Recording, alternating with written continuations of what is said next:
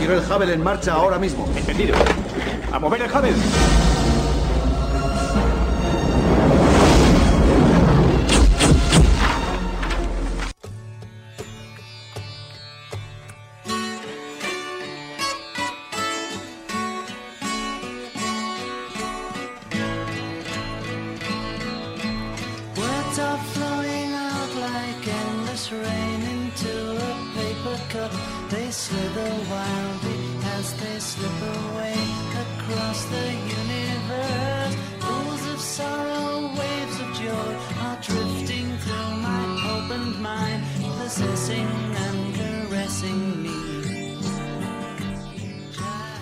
Buenas, ¿cómo estáis? ¿Cómo, cómo va todo? ¿Cómo ha ido esa, esa semana, esta Semana Santa, eh?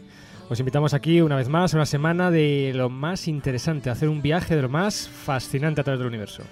Pues, pues así es, os invitamos a un viaje por nuestro universo, plagado de misterios, plagado de galaxias, de estrellas, de planetas, de explosiones de rayos gamma. De todo lo que quieras, aquí cabe de todo. Pues sí, somos Emilio García y Pablo Santos del Instituto de Astrofísica de Andalucía, un centro del Consejo Superior de Investigaciones Científicas, un centro del CSIC, y esto es a través del universo. Hola, que- queridas oyentes, ¿qué tal en mi ausencia? Seguro que me habéis echado mucho de menos, pero tras la Semana Santa vuelvo con fuerzas renovadas. Tras haber participado en los actos procesionales de Sevilla con mi querido alcalde, Va, con Marianita, Felipe, con- Felipe, Felipe, vale, vale, ya, es que, es que siempre, siempre, siempre es lo mismo, siempre, siempre está molestando, de verdad. Yo, yo lo único que quiero es dirigirme a los oyentes y decirles que esto es a través del universo. a y través que- del universo, a través del universo. Si seguís teniendo programa gracias a mí, abrazaliendre, si es que si, si es que no se escribe na- nadie, Ah, nadie. mira, mientras, gra- gracias, mientras gracias, gracias, Felipe, por- por- cienes y cienes de Cienes y cienes, sí, gracias por, por recordarnos eso, porque así podemos decir nuestra dirección de correo en antena, que la que podéis escribir, pues ya sabéis, con críticas, con mm, sugerencias, con lo que queráis, que es universo.iaa.es. Repito, universo.iaa.es. Y nuestra web, Pablo, que es... Y nuestra web, que es muy, muy similar al correo electrónico universo.ia.es. Y por cierto, y por cierto, gracias a todos los escuchantes que seguís día a día escribiéndonos y sugiriéndonos astrotemas, astronoticias, bueno, y sobre todo por todos los ánimos y el apoyo que nos estáis dando para esta cuarta temporada que acabamos de comenzar. Gracias, de verdad, gracias. de Muchísimas corazón, gracias, de en verdad, nombre sí, de sí. todo el equipo del programa de A través del universo. Y por cierto, recordaros que en Facebook, pues Sí, efectivamente, podéis Tenemos- conectar a la, a la página web del Instituto Astro- de Ujú. Uy, por Dios, del programa de radio a De- través del universo y ahí hemos puesto un link que va directamente a una cosa que se llama Facebook, que ya nos hablará el astromático exactamente en qué consiste, pero que es un grupo de gente aficionada al programa y que ahí podéis consultar, podéis eh, eh, hacer foros, podéis compartir fotos, lo que queráis. El link está puesto en la, en la página web. y hay ya del orden de Unos 80, miembros o algo así, o sea personas. que estamos intentando batir un récord. Bueno, bueno, página web, email, va, pero, pero, pero si solo se escriben vuestros padres y, y vuestros familiares, no como a mí, que me escribe la creme de la creme Sí, de la, los políticos. la crema- la crema de la cre- gente- ¿Se refiere a los amigos suyos esos de la Concejalía de Astrofisicología Esos, Náutica esos, sí, Sevilla? sí, sí, los que están en la cárcel. Bueno, sí. Venga, eh, cállese ya, por favor. Esto es a través del universo. Y por cierto, los controles de la nave, como siempre, tenemos hoy a Elenio Herrera. Emilio, Emilio, ¿puedo, pasa? puedo, puedo- puedo presentar yo el programa? Mire, siempre, porque- siempre empiezas tú y Venga, puedo, va, puedo. porque ha terminado la Semana Bueno, Santa. apaguen venga. los móviles, guarden las bolas de cristal, escondan las cartas astrales, preparen el dinerito, que vamos con las astrólogo noticias. Astronoticias, Felipe, astronoticias. Quiero mi sección. Astronoticias.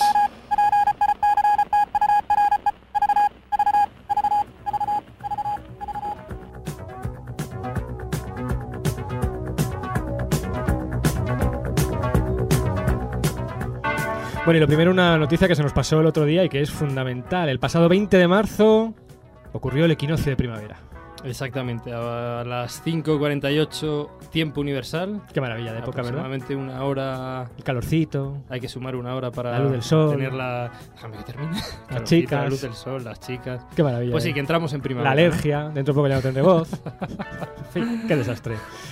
Bueno, pues eso, que se nos pasó, que ha empezado la primavera y que lo disfrutéis con, con mucha salud. Venga, Pues así es. Y seguimos con nuestras astronoticias. Eh, la siguiente habla de el gran día de las explosiones de rayos gamma. el gran día, efectivamente. ¿Qué, qué es esto, Emilio? Yo te lo explico. El satélite de rayos gamma de la NASA, SWIFT, detectó el pasado día 19 de marzo una potente explosión de rayos gamma bautizada con el nombre de GRB 080319b. Bueno, eh, el nombrecito, como siempre, Se las trae, ¿verdad? Se las trae, se las trae. Como ya hemos visto en varios programas, estas potentes explosiones llamadas GRB se cree que provienen en parte de la explosión de estrellas muy muy masivas cuando agotan todo su combustible perdón, y su núcleo colapsa a una estrella de neutrones o a un agujero negro, conformando uno de los fenómenos más energéticos del universo, aparte, aparte del propio Big Bang, del propio origen del, universo. Bueno, pues tras la detección del frente de rayos gamma de, este, de este GRB, el propio satélite SWIFT, así como telescopios situados en Tierra, detectaron una intensa luminiscencia en el óptico, procedente de este mismo objeto, que pasó a ser visible en el cielo incluso a ojo desnudo, con una magnitud entre 5 y 6, para luego decaer muy rápidamente. Este fenómeno de luminiscencia, también conocido en inglés como afterglow, suele detectarse en algunos casos tras la explosión inicial de rayos gamma y su origen, bueno, está aún en debate. Gracias a las observaciones combinadas del telescopio VLT en Chile y del telescopio Hobby Everly, Everly supongo. Bueno, siempre, me pones, lo has- siempre- siempre me pones a mí las Pero palabras es que te ha quedado muy bien como lo has dicho al principio. A mí me gusta como lo has dicho. Te ha quedado como muy así, muy americano. Me quieres que seguir ya. Bien, este telescopio situado en Texas ha, ha podido, han podido, entre el VLT y el otro telescopio, de cuyo nombre no quiero acordarme, han podido situar la explosión a más de 7.500 millones de años luz. O lo que es lo mismo, dicha explosión aconteció hace más de 7.500 millones de años.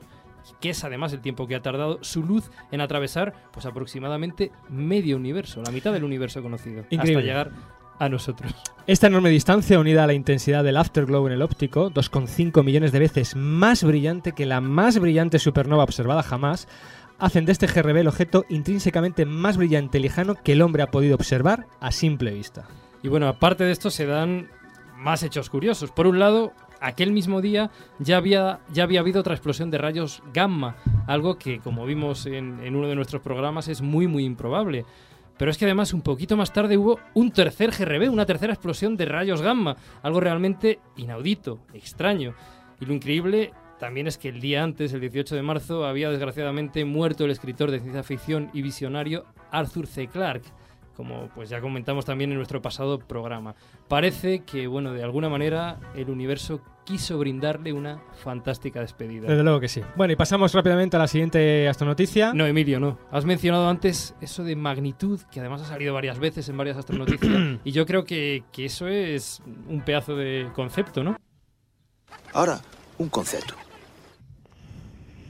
Bueno, ¿qué la quieren? ¿Magnitud aparente o absoluta? Eh, vamos, que sobrado. Sí, voy sobrado. Qué ¿Qué pasa? chulería. Sí, sí. Bueno, ¿Qué pues, pasa? a ver. ¿Qué quieres? ¿Aparente o absoluta? Dime, defíneme en unos 30 segunditos. No, son 15, que el otro día el astromático me echó la bronca. Ah, 15, bueno. sí, pues siempre decimos 30 y son bueno, 15. pues- Más difícil todavía. Defíneme en 15 segundos qué es eso de magnitud aparente, obviamente aplicado a astronomía. Venga, vamos allá. Adelante, Lenio. Es una medida del brillo aparente de los objetos en el cielo. A mayor magnitud, menor brillo aparente. Es una escala relativa y la estrella de referencia es Vega con magnitud 0,026. Así, un objeto de magnitud 2,5 es 10 veces menos brillante que Vega. El objeto más brillante es el Sol con una magnitud de menos 26,8. Bueno, bueno, bueno, bueno, bueno. Me tienes que invitar a cerveza, ahora ya. El que, el que eh, logre dar el concepto en eso- 15 segundos, invita al otro a una caña. Yo creo que el concepto este te lo ha chivado nuestro invitado, Ah, al- bueno, al que ya ah, presentaremos, eh, pero vamos, eh, vamos, vamos, Siguiente astronoticia. Detectan por primera vez moléculas orgánicas en un exoplaneta. Pues así es, un equipo de astrónomos del Laboratorio de Propulsión a Chorro de, de la NASA en California ha efectuado la primera detección de una molécula orgánica en la atmósfera de un planeta del tamaño de Júpiter que está orbitando a otra estrella. Esta detección pues, fue realizada empleando el telescopio espacial Hubble. La molécula hallada por el Hubble es concretamente metano. Además, estas medidas han confirmado también la existencia de moléculas de agua en la atmósfera de dicho exoplaneta. Un descubrimiento hecho originalmente por el telescopio espacial Spitzer de la NASA también en el año 2007. El planeta, del que ahora se sabe que contiene metano y agua, está localizado a 63 años luz en la constelación de Vulpecula, o la Zorra, y se le ha bautizado con la denominación, ahí voy, HD 189733b. Aunque el planeta es tan masivo y tan caliente que se considera poco probable que albergue vida, la detección de metano y agua representa un paso importante en la identificación de posibles signos de vida en un planeta externo a nuestro sistema solar, ¿no? Ya que son compuestos que, bueno, bajo determinadas circunstancias, pues pueden jugar un papel clave en las reacciones químicas necesarias para dar lugar a la vida tal y como la conocemos. Las observaciones fueron efectuadas cuando dicho planeta, repito el nombre, HD 189733b, pasó por delante de su Hay que estrella. darle planeta Pepe, sé que verdad. es que- Bueno, eh, pues las observaciones fueron efectuadas cuando el planeta Pepe Eso es. HD 18, bla bla bla, pasó por delante de su estrella en lo que los astrónomos denominan un tránsito. Los compuestos orgánicos se detectaron al analizar espectroscópicamente, es decir, al descomponer la luz de esta estrellita, tras atravesar la atmósfera del planeta durante este tránsito, mientras pasaba por delante de la estrella. Exactamente. Los astrónomos quedaron sorprendidos al encontrar que el planeta tiene más metano que el predicho por los modelos convencionales para este tipo de exoplanetas. Bueno, el propósito último de estudios como este pues, es identificar moléculas prebióticas en atmósferas de planetas situados en las llamadas zonas habitables alrededor de otras estrellas. Estas zonas habitables se caracterizan porque las temperaturas son las adecuadas para que el agua pueda permanecer líquida en lugar de congelarse o evaporarse. La verdad que una noticia muy, muy Condición chula. necesaria, esta de que no se evapore, para la vida, al menos tal y como la conocemos Al en- menos tal y como lo en la. Tierra. Muy bien, pues vamos ya enfilando nuestro astrotema.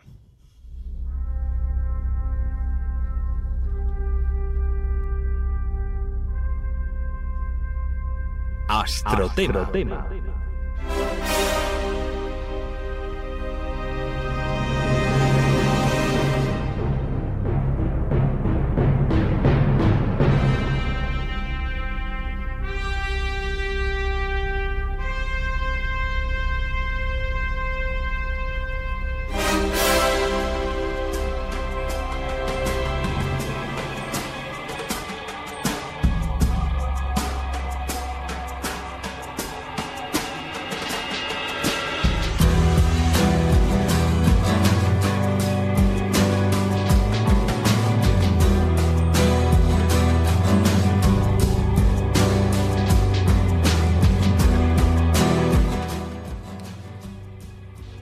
pasado programa rememorábamos, pues con motivo del Año Internacional de la Astronomía que celebraremos el próximo 2009, los primeros instantes de la herramienta fundamental de gran parte de los astrónomos. Esa herramienta es el telescopio.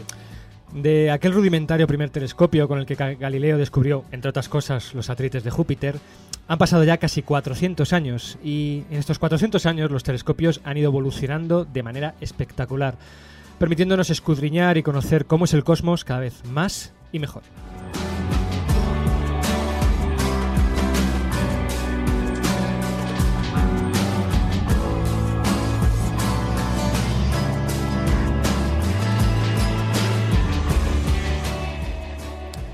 A lo largo de estos 400 años ha habido grandes e importantes telescopios.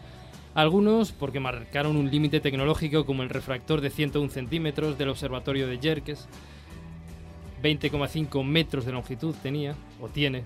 Era el más Este largo, telescopio. tenía el récord de ser el, más la- Ujú. el refractor más largo de la historia. Bueno, ya estás tú aquí hablando de tamaños.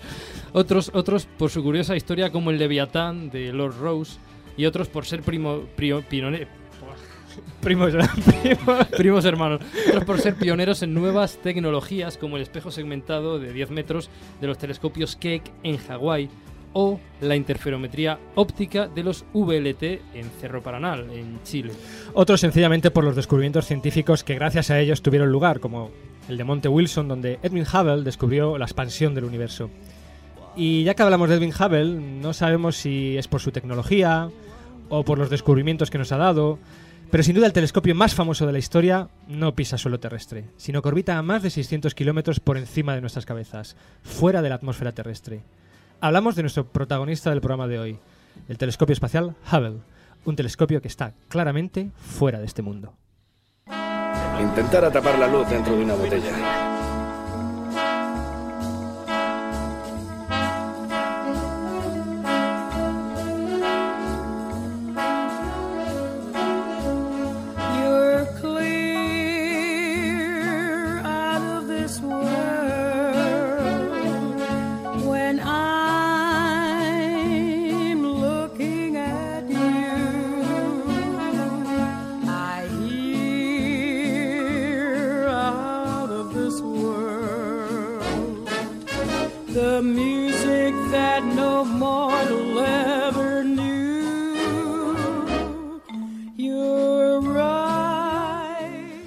Hoy vamos a analizar en profundidad este telescopio espacial y especial. Hablaremos de Eso, eso de especial es un guiño a nuestros oyentes de otros programas, ¿verdad? Bueno, Es, es para sacarte una espinita. Que tenía clavada. Lo de transbordador especial era, si no Es que no dejas ni una, ¿eh? Es que en cuanto a eso, con el hacha, ¿eh? Bueno, bueno, eh, este telescopio especial y especial. Y bien- especial, bien, dices. muy especial Te como veremos. Te lo permitimos hoy. Hablaremos de su historia, de su tecnología, de sus innovaciones y sobre todo de la ciencia que se ha hecho con sus espejos e instrumentos y de su impacto en la sociedad. After waiting so long for the right Bueno, pero como siempre no vamos a hablar nosotros, que sabemos muy poquito, sino que nos hemos traído pues a un experto, alguien que ha vivido de primera mano lo que significa trabajar con y para el telescopio espacial Hubble. Bueno, que ahora nos explicará si se dice Hubble, Hubble, Hubble o cómo demonios hay que pronunciarlo. Se trata de Jesús Maíz del Instituto de Astrofísica de Andalucía. Jesús tiene, bueno, una carrera bastante peculiar. Jesús se licenció en Ciencias Físicas y Planetarias en Caltech, que es el Instituto de Tecnología de California. Posteriormente se doctoró en Astrofísica por la Universidad Complutense de Madrid. Además ha sido profesor de la Universidad Alfonso X el Sabio y actualmente disfruta de un contrato Ramón y Cajal en el Instituto de Astrofísica de Andalucía. Sus líneas de investigación son las estrellas masivas, las grandes re- regiones de H2, estandarización fotométrica y además es un experto en software astronómico. Jesús, además de ser un asiduo usuario del telescopio espacial, pues ha trabajado desde 1999 al 2006 en el Space Telescope Science Institute, el instituto encargado de gestionar de alguna manera toda la actividad referente al telescopio espacial. Allí ha desarrollado, por un lado, tareas de investigación y, por otro, tareas de calibración del instrumento. En un terreno un poquito más personal, pues le encanta la lectura, la cocina, la jardinería, la naturaleza, ir al cine, sobre todo la fotografía. He de decir que tiene una fantástica galería de fotos en su web personal. Y bueno, como siempre, cuando tú le pides el, el- el párrafo de aficiones al invitado, pues ellos te dan una cosa, pero tú en el fondo sabes otras, que es que Jesús lo que realmente le encanta es hacer juegos de palabras, es lo primero, es lo que más le gusta en el mundo, además las hace muy bien. Y lo segundo es que, y he sido testigo, es que es un fantástico profesor de los principios de cómo funciona un reloj de sol. ¿Verdad? ¿Y dónde, dónde te salió esa afición por los relojes de sol?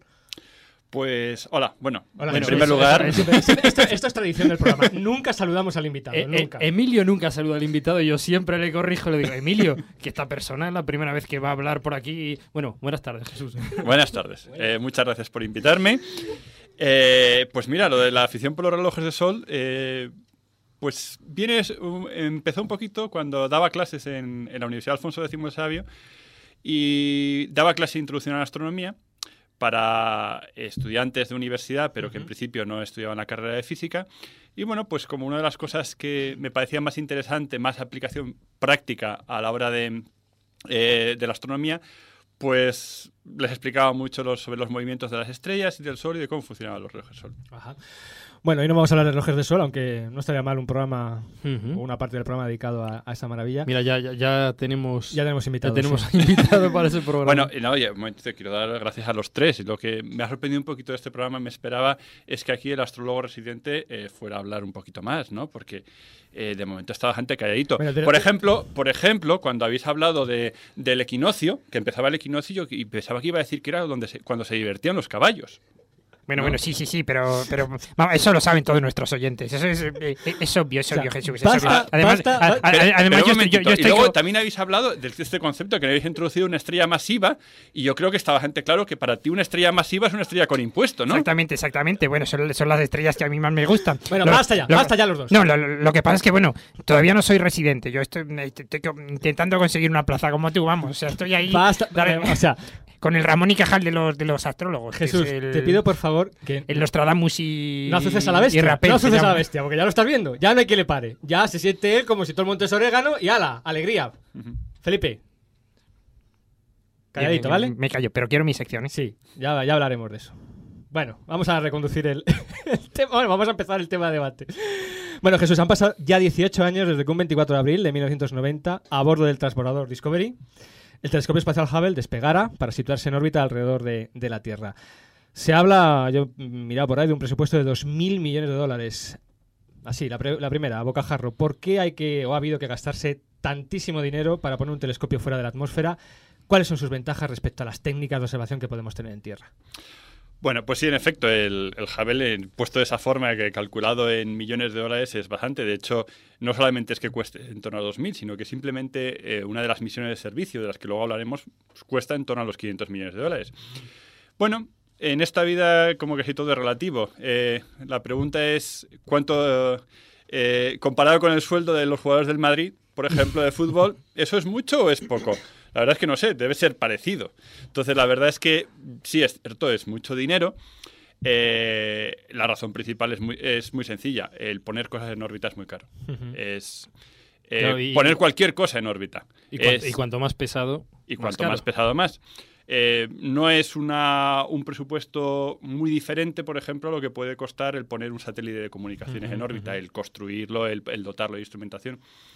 Pero sobre todo, ¿por qué, digamos, pudiendo hacer telescopios en tierra, hemos tenido que mandar un telescopio fuera de la atmósfera? Bueno, pues mira, hay cuatro razones eh, por las que uno, eh, uno consigue fuera de la atmósfera lo que no consigue desde tierra.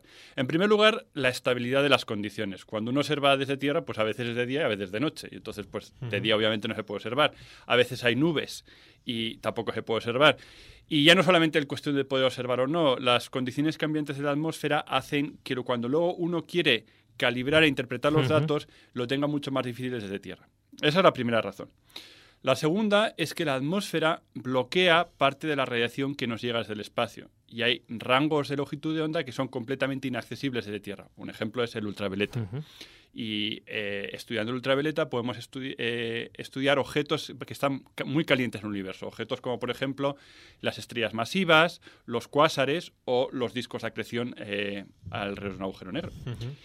La tercera razón es que la atmósfera, además de bloquear, eh, de tener algunos casos eh, de emborronar, la- eh, además de en algunos casos bloquear la radiación y en otros casos complicar la, la calibración, también tiene el efecto de emborronamiento, que es que a- eh, lo que aparece como una fuente puntual se convierte en una mancha. una y eso es porque la turbulencia de la atmósfera produce que eh, lo que nosotros vemos como una sola imagen en realidad se esté moviendo. Es la razón por la cual las estrellas titilan. que en realidad es que es un pequeño movimiento que nuestro ojo no es capaz de... eh, está justo debajo del límite de resolución de nuestro ojo y lo que nosotros percibimos como un pequeño movimiento, si tomamos una exposición larga, una fotografía, eh, lo vemos como una mancha.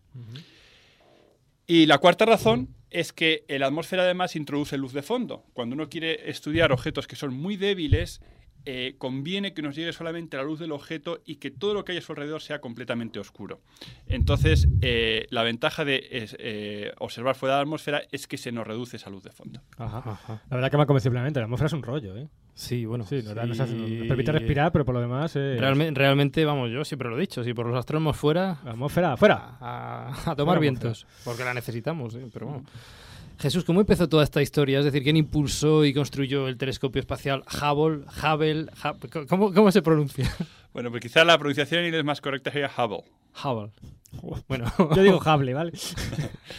Mira, para decirlo más sencillo vamos a llamar el HST. Vale. que son las, HST, son iniciales en inglés de Hubble Space Telescope Ajá. y Muy bien. queda HST. Oye, qué, qué- qué bonito suena en tu boca. Repítelo otra vez. el- Hubble Space Telescope. Os puedo, os, puedo, os puedo recordar que este programa tiene un final, o sea que hay que seguir un tiempo y ese tipo de cosas, ¿no? Porque entre Felipe, el invitado y tú ya está ahí. Bueno, bueno, ¿por, por, por qué me sacas a mí? Si es que no, no, no, no, no puede ser. Bueno, Bueno, Jesús, Bueno. ¿cómo, cómo empezó la historia? Además, sobre todo, y quiero que hagas hincapié en que al principio resultó un poco un pequeño fiasco, ¿no? El- Sí. Cuéntanos un poquito cómo fueron esos primeros momentos del Bueno, pues mira, el- la idea del Hubble tiene ya más de 50 años. Se le ocurrió eh, al final de la Segunda Guerra Mundial a un astrónomo americano que se llama Spitzer, Ujú. eh, Lyman Spitzer. Y bueno, pues durante. eh, al principio directamente no había naves espaciales, el proyecto fue bastante lento, hasta que al final, en los años 70, se llega a un acuerdo entre la NASA y la Agencia Espacial Europea para construirlo. El, el telescopio se construyó a- eh, entre finales de los 70 principios de los 80. El plan original era haberlo lanzado para el año 86-87 y lo que acabó pasando por desgracia es que o- ocurrió el desastre del Challenger, que hizo que se retrasara unos años más y por fin se lanzó en el año 90. Y como decía Emilio, eh, al principio fue un pequeño fiasco porque cuando se empezó a, a tomar las primeras imágenes de calibración al poco tiempo de lanzamiento, se descubrió que se, era un telescopio miope. La, el espejo principal bueno yo, yo, yo eso lo había predicho, yo, yo lo dije. ¿eh? Eh, Prosigue, Jesús, perdona. Sí. era el espejo principal, se había pulido con un grado de perfección muy muy bueno, pero con la curvatura ligeramente errónea. Y entonces, pues es lo mismo que ocurre cuando vamos al oculista y nos receta unas gafas que no son de nuestra graduación. La curvatura de la lente o del espejo no es la correcta y no podemos enfocar bien. ¿Y cómo, cómo solucionamos esto? ¿Cómo... Bueno, pues la solución estaba en parte ya prevista desde el principio y es que el Hubble, una de las cosas que el HGT, una de las cosas que como se diseñó es que se colocó en una órbita relativamente baja, que antes mencionaba, a una altura como de unos 600 kilómetros, y eso permite que el transbordador especial o espacial, ¿no? Las dos cosas. las dos cosas. El transbordador espacial eh, permita ir de forma periódica, eh, atrape el telescopio y le haga misiones de reparación o de servicio. Ajá. Y entonces, bueno, pues lo que ocurrió fue que en la primera misión de servicio, misión de reparación, que ocurrió en el año 93, eh, se llevó instrumentación que permitía corregir esa miopía. Y entonces el telescopio puede funcionar. Y una vez que se corrigió esa miopía en el año 93, el telescopio funciona igual o incluso mejor que las especificaciones originales. Ajá. ¿Qué, instrumentos, qué detectores tiene, tiene actualmente? Y bueno, si nos puedes contar un poco por encima cuál es la función de, de- de cada uno de ellos y en qué estado se encuentran actualmente, si están operativos, si están en... Bueno, eh, enlazando con lo que decía antes, ha habido desde eh, que se lanzó, ha habido cuatro misiones de reparación. eh, en el año 93, 97, 99 y 2002. Entonces, durante esas misiones de reparación se han hecho dos cosas. Por un lado, se han reparado cosas que estaban estropeadas y por otro lado, se han ido eh, poniendo instrumentos nuevos. Entonces, los instrumentos que tiene ahora mismo el Hubble no son para nada los instrumentos que tenía cuando se lanzó. Cada vez se han ido poniendo instrumentos nuevos. Entonces, en la actualidad hay un total de seis instrumentos. El más antiguo de ellos se llama la WIFPIC 2, que es eh, una cámara con la que se han tomado muchas de las imágenes del Hubble y que lleva ahí desde la primera misión de servicio, desde el 93. Y además existe otra cámara más que se llama la ACS, una, una cámara visible y ultravioleta, una cámara infrarroja que se llama NIGMOS. eh, existe un espectrógrafo multiuso que se llama STIS. Existe, están también además las gafas, un instrumento que se llama. COSTAR, que son las gafas que se pusieron en el año 93. Para corregir el. Y por último, eh, están además eh, tres pequeños instrumentos que sirven, por un lado, para eh, se llaman FGS, que sirven para posicionar el, el campo al que uno quiere apuntar y además sirven para hacer interferometría. Oye, ahora que has comentado, has comentado lo de las misiones de servicio, porque yo creo que esa es una imagen que todos sale muchas veces en el telediario, la de los astronautas eh, viajando en el transbordador. Aparte de este tipo de, mm, de reparaciones, ¿qué, qué otras tareas realizan los astronautas en una misión de servicio en el Hubble? Bueno, pues eh, como dices, por un lado lo que hhacen es, en primer lugar, sustituir un instrumento por otro. ¿no? Una de las cosas que se hizo en la primera misión de servicio es que la cámara original, que se llamaba la WIFPIC 1, sí, directamente se sacó y se puso una nueva que es la WIFPIC 2. Ajá. Pero luego, pues, pues uno se puede imaginar el HGT como un coche que tiene 18 años, ¿no? Y que de vez en cuando hay que llevarlo al taller. Pues, ¿qué le pasa a uno? Pues a veces hay que cambiar la batería. Bueno, pues eso es. Ujú. Sí, eso, a veces, a Tiene veces que pasar la ITV el hay que, tiene que pasar la ITV, a veces se le cambia la batería, tanto lo que es las baterías físicas que tiene, a veces hay que ponerle combustible nuevo, ¿no? Eh, eso eh, sería en este caso el ponerle paneles solares nuevos, que es donde obtiene la fuente de Claro. alimentación principal. También se han cambiado los paneles solares.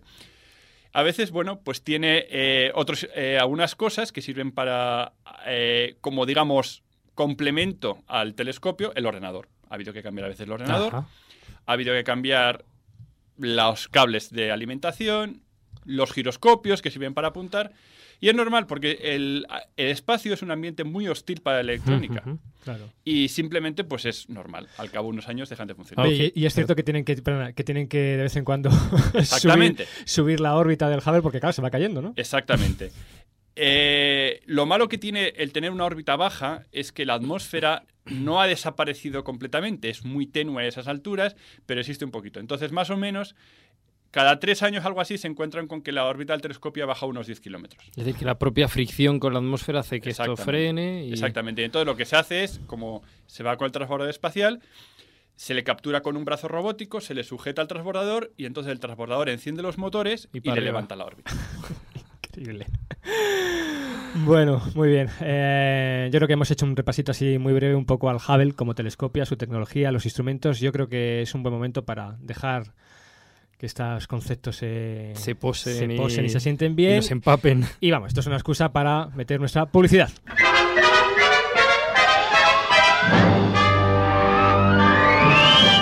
Cerveza 5 estrellas Chandra seca. Ilegal en la mayor parte de los planetas de la Confederación. Recuerda, si bebes, no conduzcas. La nave.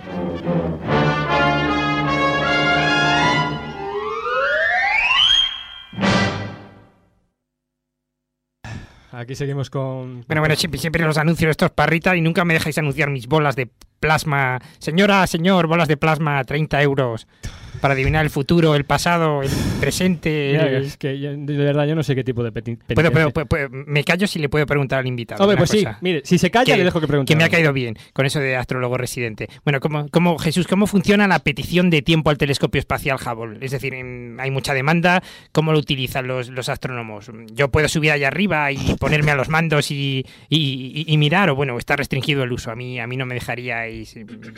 Porque, bueno, pues bueno, ya sabes que ahora están de moda lo, lo de los turistas espaciales y ya sabes, si tienes unos cuantos, yo qué sé, que son andan ya en, en centenares de, de millones de dólares y con eso te suben. Pero no, es bastante más fácil que eso. bueno, me- me- si me compras unas bolitas de estas de plasma... a lo Felipe, mejor- deja, de con- con- deje contestar al invitado, por favor. No, pues mira, cómo funciona el proceso es, un- para empezar, es un proceso abierto a, a los astrónomos de todo el mundo. No, uno no tiene por qué ser, aunque el, el proyecto es un proyecto eh, mixto entre Estados Unidos y Europa, uno puede ser australiano, chileno o de cualquier país y puede solicitar tiempo. Lo que ocurre es que es un proceso altamente competitivo que una vez al año se hace una convocatoria de propuestas, se envían las propuestas por internet y al cabo de unos meses se reúnen unos comités que deciden cuáles son las mejores propuestas. Y el Hubble, el HGT, tiene la peculiaridad de ser el telescopio quizá que tiene la, lo que se llama la sobresuscripción, esto es, la el mayor porcentaje de propuestas rechazadas, no porque sean malas, sino simplemente porque hay muy poco tiempo de observación. Más o menos solamente se aprueban como el 15% de las propuestas que se presentan. Bueno, si yo quiero observar para hacer mis cartas astrales, lo tengo complicado, ¿no? Un poquito. Pero entonces, ¿cómo? O sea, tú mandas tu petición una vez al año, has dicho. Una vez al año. Increíble. Y se acepta, eh, en principio, el astrónomo no controla el Hubble, ¿no? El astrónomo No. manda, digamos, la dirección donde tiene que apuntar, el tiempo de exposición, etcétera, etcétera. Exactamente, hay un software que uno se descarga por internet y de ahí, pues, eh, después, eh, si uno es experimentado, normalmente eh, lo puede hacer uno solo. Si en caso de que sea la primera vez que uno haga una propuesta, existe todo un equipo de gente en el Instituto del Telescopio Espacial en Baltimore que le pueden ayudar para saber qué se puede hacer y qué no se puede hacer. Ah, yo pensaba que tenías una palanquita y con eso te, te ibas. De tipo joystick. de ¿no? tipo joystick. Venga, voy a, voy a preguntar. Bueno, ya que hablamos un poquito de ciencia, yo creo que centrarme en esta parte de la entrevista en el rendimiento científico del, del Hubble. ¿Cuál, ¿Cuál ha sido, en tu opinión, este rendimiento científico? ¿Ha merecido la pena, digamos, el dinero y el esfuerzo que ha, que ha costado eh, mantener, mantener y poner en marcha el Hubble? Yo creo que sin duda. Desde luego, además, el, eh, el Hubble ha aportado a prácticamente todas las ramas de la astronomía. De hecho, el Hubble ha hecho desde observaciones de la Luna hasta observaciones de las galaxias más, eh, más viejas que se conocen. Entonces, de, las, de lo más cerquita que uno puede observar astronomía hasta lo más lejano. Por curiosidad, ¿sabes que las observaciones estas de la Luna para qué eran exactamente? Pues sí, fueron las observaciones, una de las observaciones más complicadas, porque el problema de la Luna es que se mueve a toda leche. Ajá. Y además saturará, vamos, que mm, imagino. No necesariamente. No necesariamente. No es tan brillante, porque lo importante es el flujo por unidad de área, es la Ajá, cantidad de luz por unidad de área. Y sobre todo, eh, no es, no es tan, tan difícil. Lo más difícil es conseguir que el telescopio apunte a la Luna. Ujú. Porque se mueve tan Claro. rápido en el cielo con respecto a todos los demás objetos que es muy difícil. Y no, pues se hicieron observaciones hace unos años. Se, se han hecho en dos, dos tandas. Las últimas se hicieron observaciones ultravioleta para intentar detectar eh, variaciones de composición entre un tipo de terreno y otro. Y nos has hablado, bueno, de que el Hubble ha aportado, pues posiblemente en todos los campos científicos, pero supongo que habrá habido campos en los que haya sido más provechoso, ¿no? En los que se le haya exprimido más al telescopio. Eh, ¿En qué campos crees tú que, que se ha sacado más, más rendimiento? ¿En cosmología, en física estelar? En... Yo creo, yo creo que si le haces esa pregunta a cualquier astrónomo, te dirá que en su campo. ¿no? Entonces, eh, porque, y eso es lo, eso es lo interesante. El, el Hubble ha aportado realmente a todos los campos de astronomía y eso lo ve uno cuando uno eh, va a los comités en que se discuten esto. Se, tiene, se dividen normalmente los comités en distintos campos y se ve que realmente se cubre todo. Yo creo que si se hiciera una encuesta así, el tema en el que más ha aportado es en el tema de la cosmología. Sobre todo en, ha sido fundamental para calcular eh, con precisión la edad del universo, para establecer la escala de distancias, para descubrir, por ejemplo, que el universo se estaba acelerando y para medir esa tasa de aceleración. Yo creo que quizá ese es el campo más eh, en el que, digamos, la comunidad astronómica se haya más de acuerdo. En, en mi caso concreto, en lo que para mí, para mi campo, ha sido eh, más fundamental, es el estudio de la formación de estrellas y cómo las estrellas interaccionan con su entorno. Por ejemplo, el Hubble ha, ha conseguido sacar unas imágenes preciosas de nebulosas de donde se están formando estrellas. Ha permitido descubrir estructuras tales como los próplidos, que son pequeños discos en los cuales se está condensando, eh, se está formando una estrella y estos discos son el residuo y a partir del cual se puedan formar planetas. ¿Cómo has dicho que se llamaban estos discos? Próplidos. Próplidos. Sí. Madre mía. Bonita palabra. ¿Qué te iba a decir? ¿Hay algún, ah, digamos, resultado científico para el cual haya sido necesario el Hubble? Quiero decir, que no se haya, no se, pu- no se haya podido conseguir con telescopios en tierra, con las técnicas más avanzadas. Es decir, realmente ese, ese descubrimiento que si no llegamos a tener el Hubble hubiera sido imposible. Bueno, pues eh, hay de esos, hay muchos. Para, eh, para empezar, todos aquellos que requieran eh, observar en luz ultravioleta, si uno no puede utilizar la luz ultravioleta, como desde Tierra no se puede observar, esos por mucho que avancen las técnicas, desde Tierra nunca se pueden hacer. Entonces, por ejemplo, cosas que se pueden hacer en ultravioleta que no se pueden hacer desde Tierra, eh, el estudio de cómo pierden masa las, eh, las estrellas más masivas, se caracterizan porque tienen unos vientos eh, de gran intensidad que hace que sus capas exteriores salgan expulsadas a gran velocidad. Para eso el ultravioleta es ideal para medirlo. Eh, a una de las cosas que antes mencionaba es con respecto a atmósferas extra- extrasolares. Algunas de las características de las atmósferas extrasolares, el sitio ideal para medirlas son el ultravioleta. ¿por, qué, por qué este interés, Jesús, eh, en hacer imágenes bonitas? ¿no? Todos recordamos imágenes preciosas de- del Hubble, precisamente de regiones de, formación estelar, eh, criaderos de estrellas, nebulosas. ¿Por qué este interés? Y por otro lado, ¿qué, qué impacto crees tú que estas imágenes tienen? Tienen en la, en la sociedad, no tienen el gran público. Bueno, es curioso que me hagas esta pregunta en un programa de divulgación, ¿no? O sea, que es eh, obviamente lo que más llama la atención de- del HGT son las imágenes tan bonitas. No solamente el, el hecho de hacerlas, sino que si uno realmente se fija en la historia de la astronomía, prácticamente antes del Hubble no se hacían imágenes bonitas, ¿no? El esfuerzo que se ponía en divulgar, en transmitir al público esas imágenes bonitas era realmente muy pequeño. Ahora hay. Gracias a Dios, ya está de moda y ahora cualquier telescopio o observatorio que se precie se encarga de hacer imágenes bonitas. Pero en eso claramente el pionero fue el Hubble. Y bueno, pues yo creo que es una forma de devolver la deuda a la sociedad. O sea, al final de todo, esto se paga con presupuestos públicos. eh, eh, de hecho, esto sale incluso del bolsillo de los españoles, porque parte del dinero viene de la Agencia Espacial Europea, al cual es dinero que acabamos pagando nosotros con nuestros impuestos. Y bueno, pues creo que simplemente es una forma lógica de devolvernos el eh, devolvernos nuestro dinero. De que eso revierta. Sí. Y bueno, y también es porque alguien puede tener esta idea un poco extraña de que eh, la ciencia y el arte están completamente separados. Yo no creo que no es así. Uno puede hacer ciencia y arte a la vez y algunas de las imágenes de objetos astronómicos del Hubble son realmente artísticas. Sí, re- realmente no tienen absolutamente nada que envidiar a, a cualquier cuadro de, de cualquier galería de, de arte. Vamos, estoy, estoy completamente de acuerdo. Bueno, la verdad que eso es algo, es algo que han tenido muy claro desde el principio y de hecho basta con conectarse a la página web del Hubble. Tienen una sección de divulgación y de exhibición de imágenes que es auténticamente Increíble. espectacular. Bueno, muy rapidito ya porque se nos come el tiempo como siempre. A Jesús Futuro, el telescopio espacial lleva ya 18 años en órbita. Creo que ha superado su vida o la expectativa de vida que, que tenía. Ahí sigue. Creo que se le intentó desahuciar hace poco y bueno, ahora me gustaría que nos contaras un poco qué ocurrió con este intento y también muy rapidito que nos cuentes qué futuro hay para el Hubble, digamos, o cuáles Bueno, son las- pues- los planes de, de sustituir al Hubble. La historia esta del supuesto desahucio del, del Hubble eh, vino a cuenta de, de la tragedia del, del Columbia en el, en el 2003 que hizo que se suspendieran todas las misiones de los transbordadores. Y bueno, pues ahí empezó a haber un- una serie de juego político en la NASA sobre en qué se debía invertir el dinero, en qué no se debía invertir. Y digamos que el administrador de la NASA de entonces, eh, un tal O'Keefe, eh, no era precisamente muy favorable al Hubble y estuvo era, su part- era partidario de desahuciarlo. Curiosamente, cuando esto ocurrió, se produjo una especie de revolución popular en Estados Unidos. Se hizo un estudio que eh, indica que más del 90% de la población en Estados Unidos sabe lo que es el Hubble y tiene una opinión favorable de él. Y entonces se empezaron a montar suscripciones populares.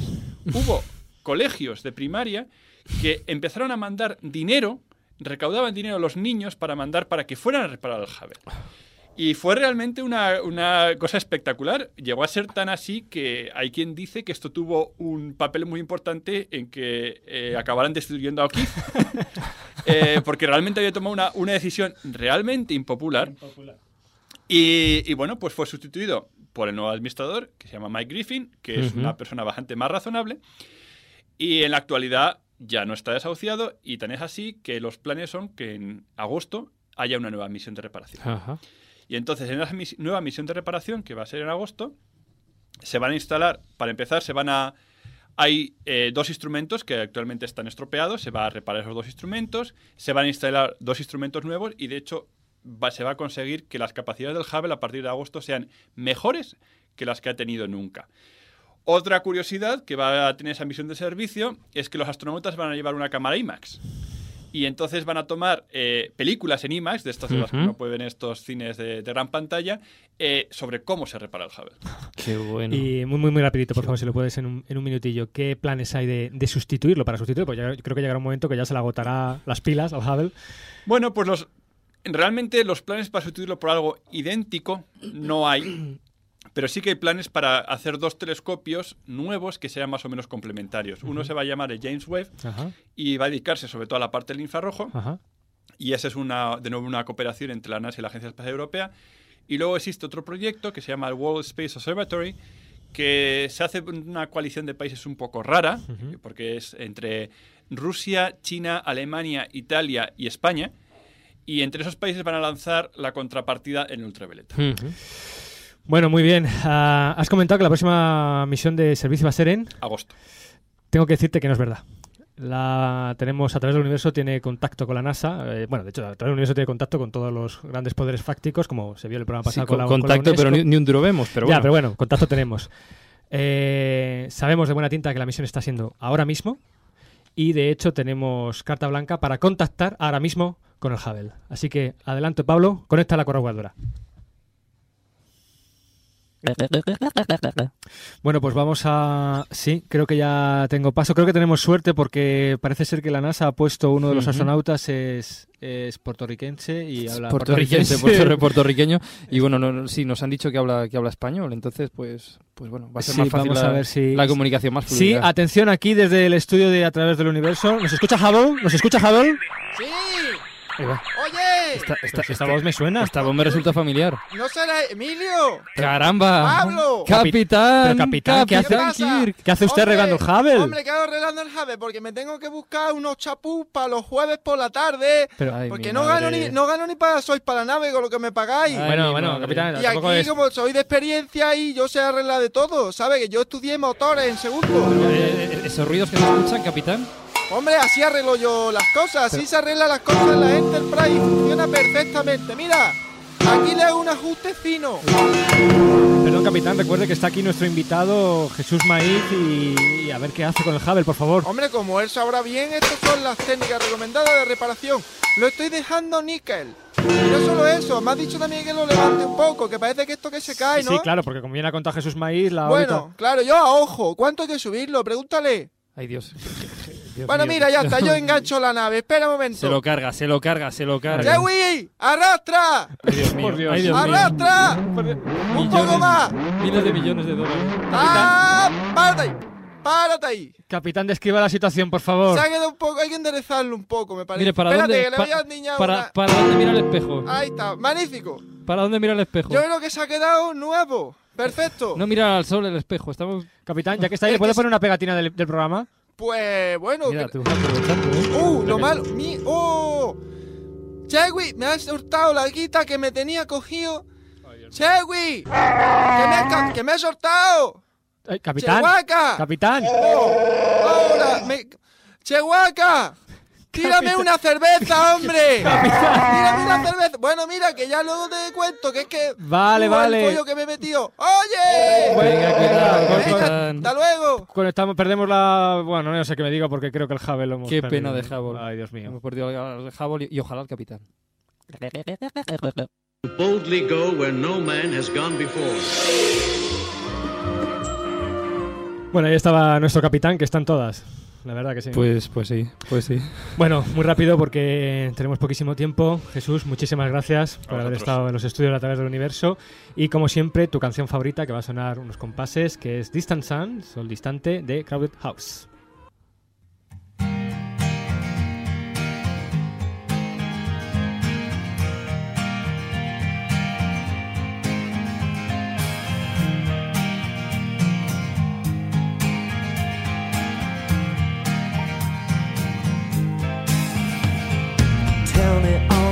Things you would change.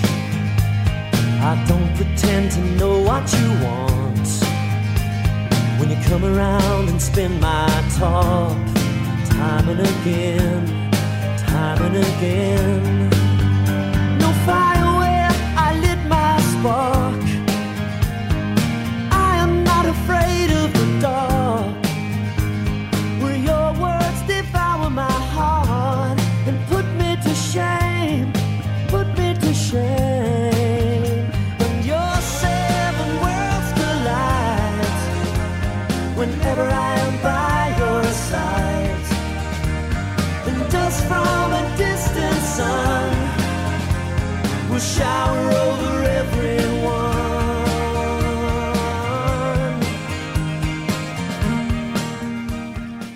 Preciosa canción de los Crowded House. Y bueno, vamos ya rápidamente Corriendo, con corriendo. sección de Astrovida.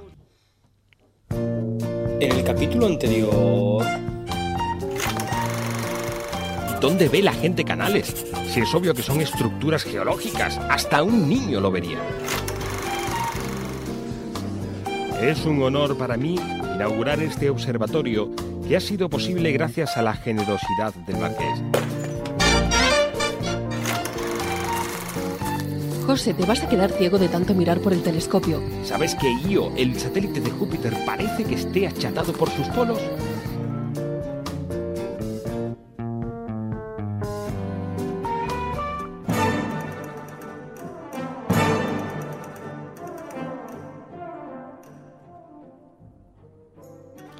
Bueno, pues continuamos, como ya hemos escuchado, con el astroserial que comenzamos el pasado programa dedicado al astrónomo español José Comás Solá, el astrónomo de vista prodigiosa. Como comentamos al final del capítulo anterior, de todos los descubrimientos realizados en vida por Comás Solá, sin duda el más asombroso es el acontecido un 13 de agosto de 1907.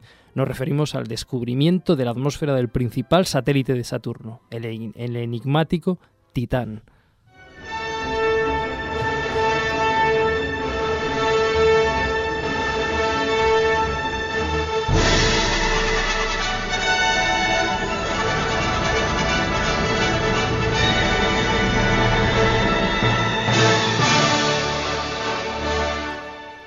Aquella noche de 1907, tras una campaña de observación centrada en los satélites de Júpiter, Io, Ganímedes y Calisto, Comás Solá apunta su telescopio de 30 centímetros al pequeño punto luminoso que orbita en torno a Saturno. En su publicación posterior de 1908, describe lo que observa aquella noche.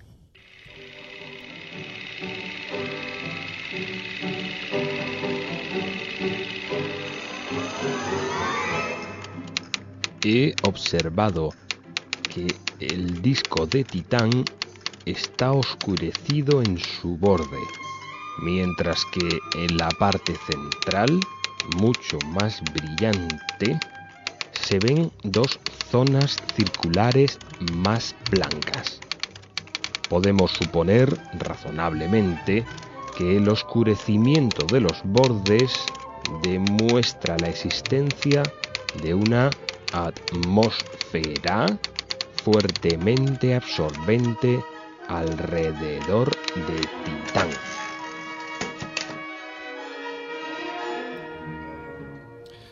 Pues efectivamente la presencia de un oscurecimiento hacia el borde, como el que también se observa en el Sol, implica la existencia de una atmósfera.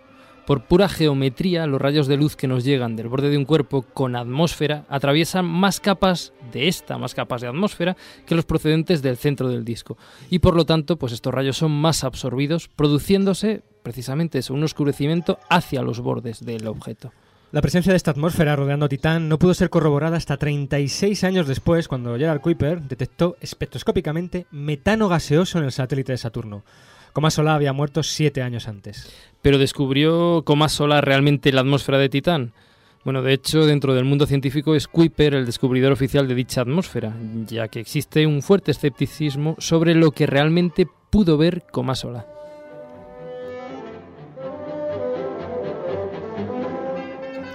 Aquella noche de agosto, el satélite de Saturno se encontraba a más de 13.000 millones de kilómetros de la Tierra. Su tamaño aparente en el cielo era el mismo que tendría una pelota de golf situada a más de 15 kilómetros. Aunque en su límite teórico el instrumento de coma solar le permitiría haber resuelto alguna estructura de su disco, el efecto de la propia atmósfera terrestre convierte la imagen de Titán en una mancha borrosa y uniforme en la que sería muy difícil haber distinguido nada. Incluso con los telescopios de última generación, como el telescopio espacial Hubble, o empleando técnicas en tierra muy complejas, como la óptica adaptativa, o incluso las propias imágenes de las Voyager, es difícil observar la presencia de dicha atmósfera, y menos de estructuras en esta. Aunque el hecho es que existen, pero es que incluso hay que recurrir a longitudes de onda cercanas al infrarrojo para poder verlas desde tierra. No me crean, pero yo lo vi, con mis propios ojos. Soy el astrónomo de vista prodigiosa.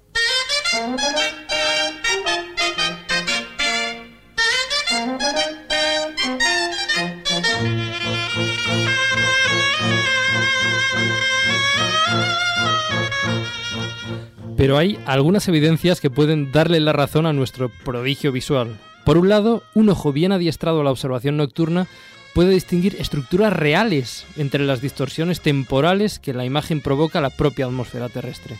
Pero sobre todo en el mismo artículo, Comás Solá presenta también dibujos de Calisto, Ganímedes e Io, los satélites de Júpiter, de igual complejidad y absolutamente consistentes con la realidad.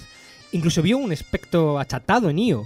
Él pensó que era por la gravedad de Júpiter, lo cual no es cierto, pero lo que sí es cierto es que los polos de Io son más oscuros que el resto del, del satélite, por lo que perfectamente pudiera haber parecido elíptico a los ojos sobrehumanos de nuestro protagonista.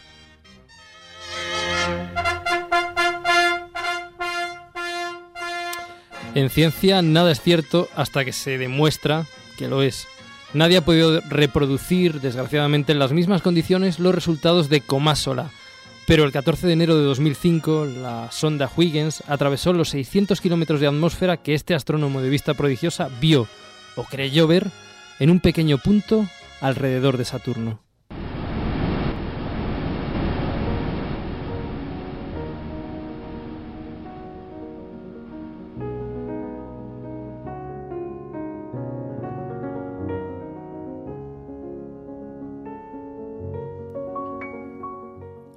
Pero no solo en astronomía destacó nuestro héroe. También realizó estudios y observaciones en sismología, vulcanismo, geología, pero sobre todo Comás Solá era un infatigable y apasionado divulgador de la ciencia. Publicó más de 1.200 artículos en La Vanguardia y en otros medios y revistas, y dirigió la revista de la Sociedad Astronómica de España y México. Publicó diversos libros, entre los cuales destacan El cielo, novísima astronomía ilustrada, de 1927, y Astronomía, de 1935. El primero de ellos, El cielo, sigue considerándose aún hoy como el mejor libro de astronomía escrito en España. Realizó numerosas charlas en todo tipo de sociedades y centros. Atendía personalmente a los numerosos grupos de visitantes que pasaban por el Observatorio Fabra. Era el anfitrión de una serie de excepcionales tertulias científicas que se realizaban en el jardín de su casa. Incluso tenía su propio programa de radio semanal de astronomía en Radio Barcelona, en el que llegó a retransmitir en directo un eclipse de sol. Atención, atención, ahí está. El disco solar está a punto de oscurecerse.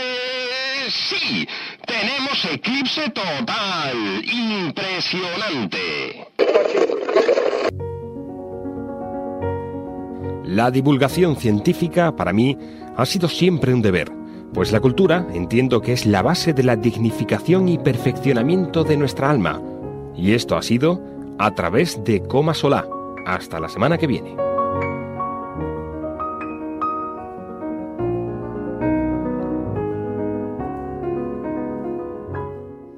Gracias por ese guiño, Comasola.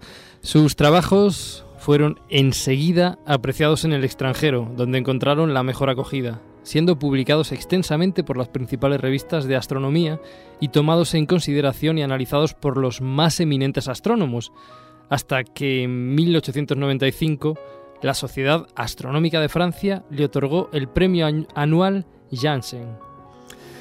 José Comasolá falleció el 2 de diciembre de 1937, víctima de una bronconeumonía.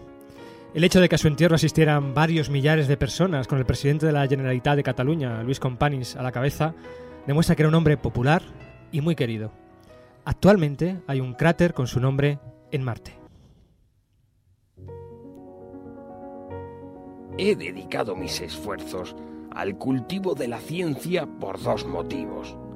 En primer lugar, porque desde que abrí los ojos a la razón, he deseado saber dónde me encuentro y tener conciencia de mí mismo. En segundo lugar, porque la contemplación e investigación científica ha sido para mí mi mayor gozo.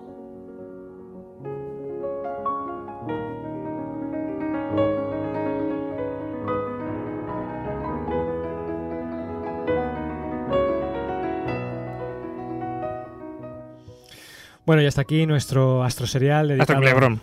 a Comasolá. Deciros que en la página web vais a encontrar todo este guion de este astroserial y además de muchos links referentes a la figura de este eminente astrónomo español. Apasionante la historia de su vida y sus logros.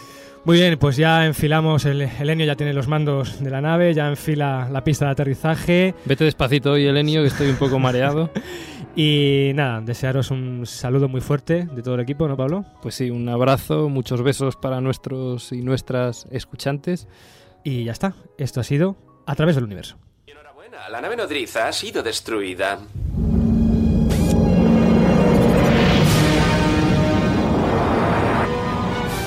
¿Qué diantres es eso? Parece la nave nodriza.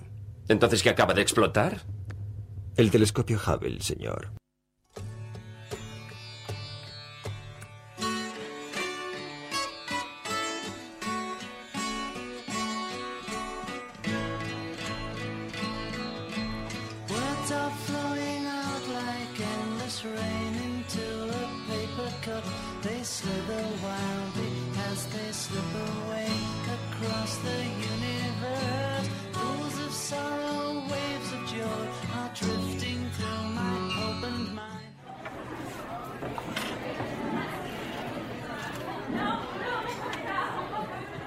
A ver, Plutón, yo la verdad que sí, al principio pues salíamos a orbitar y estábamos bien, pero últimamente no sé qué me pasa, te veo, te siento pequeño y a contrasentido.